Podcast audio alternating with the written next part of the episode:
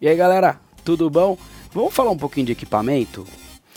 É assunto complicado, né?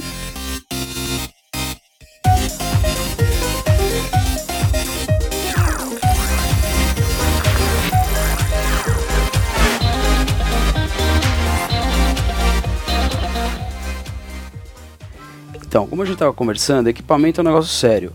Cara, eu tenho pra mim que assim, nem o mais caro é o melhor, mas também o mais baratinho às vezes, ó. Muito bem. Vamos lá. Pensa assim, depende do que você precisa fazer. É muito importante você pensar, o que eu quero? Ah, eu quero ter um estúdio, eu quero gravar uma banda, quero fazer um uma poder gravar ao vivo 10 pessoas, 5 pessoas, eu quero gravar, fazer uma gravação de batera, parará, parará. Bom, primeira coisa, você já sabe. Cara, uma plaquinha de dois canais não vai dar. Então você precisa pensar bem no que você vai fazer, porque é o seguinte, placas de 8, 16 canais costumam ser bem mais caras, especialmente quando são boas. É, não adianta a gente pensar assim, falar, ah, beleza, então eu abro mão de comprar uma coisa muito top de 2, 4, 6 canais para comprar uma placa de 8 ou 16 muito boa. Mas e se você produz, cara? E se você faz produção de música eletrônica? Cara, você ou vamos dizer aí, você faz é, gravação, um exemplo, você faz produção de música para trilha de cinema, produção de música para trilha de TV. Cara, não precisa de 8, 16 canais, na boa.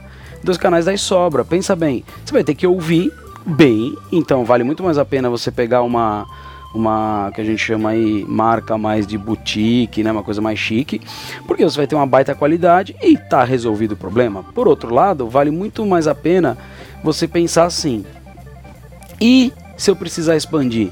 Mais um motivo para você pegar um negócio bom, cara. Porque o negócio bom depois você vende melhor. Você pega um negócio muito bagaça. Ó, vamos lá. Vamos dar um exemplo. Eu não vou ficar falando muito em marca, mas vamos pensar assim. Você pega uma marca bem, bem excelentinha aí, aí você compra aquela, aquela plaquinha de oito canais, começa a fazer as suas gravações, parará. Você começa a perceber que o áudio não tá aquela coisa, tá mais ou menos, não sei o que. Aí você vai tentar vender essa placa. Sabe o que vai acontecer? Hum, até vende, mas você vai perder uma grana. Quando você vai para marcas de nome, você vai, vamos falar de Universal Audio, Apogee, marcas aí que tem baita de um renome no mercado, é, provavelmente não só você vai comprar muito bem, mas você vai vender muito bem também.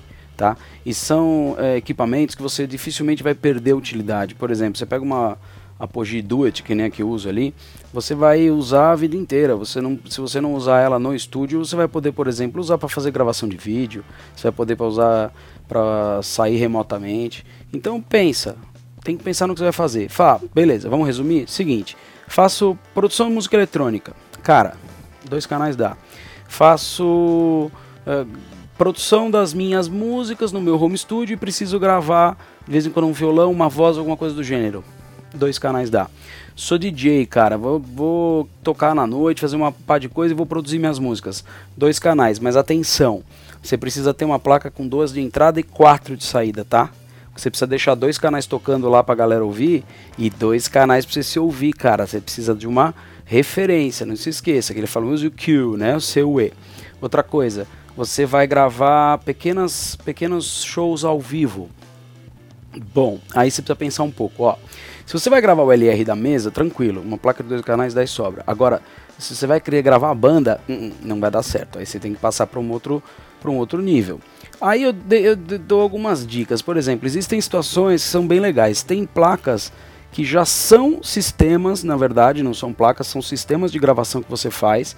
Você monta, por exemplo, a própria Soundcraft tem, uh, algumas outras marcas, a Presonus tem, a Maki é, como a DL32 da Maki, a UI24, você pode gravar, é, fazer o show ao vivo, faz tudo no seu iPad ali bonitão e também grava esse show. A maioria delas não grava em 9624, mas isso não é um problema. Sim, o ideal seria você gravar pelo menos 24 bits. Mas se fizer 4824 ou até 4424 já está de bom tamanho. Pra você gravar um show ao vivo, acho que dá e sobra. Uh, mas é uma opção interessante, é uma opção que você une os dois mundos. A Maki tem a DL32, por exemplo, que faz 9624 em todos os canais, ela é um pouco mais cara, mas é bem legal. Uh, tem uma alternativa mais antiga um pouco, mas aí o seu computador tem que ter Firewire, por exemplo a 1620 ou a, a 1640i.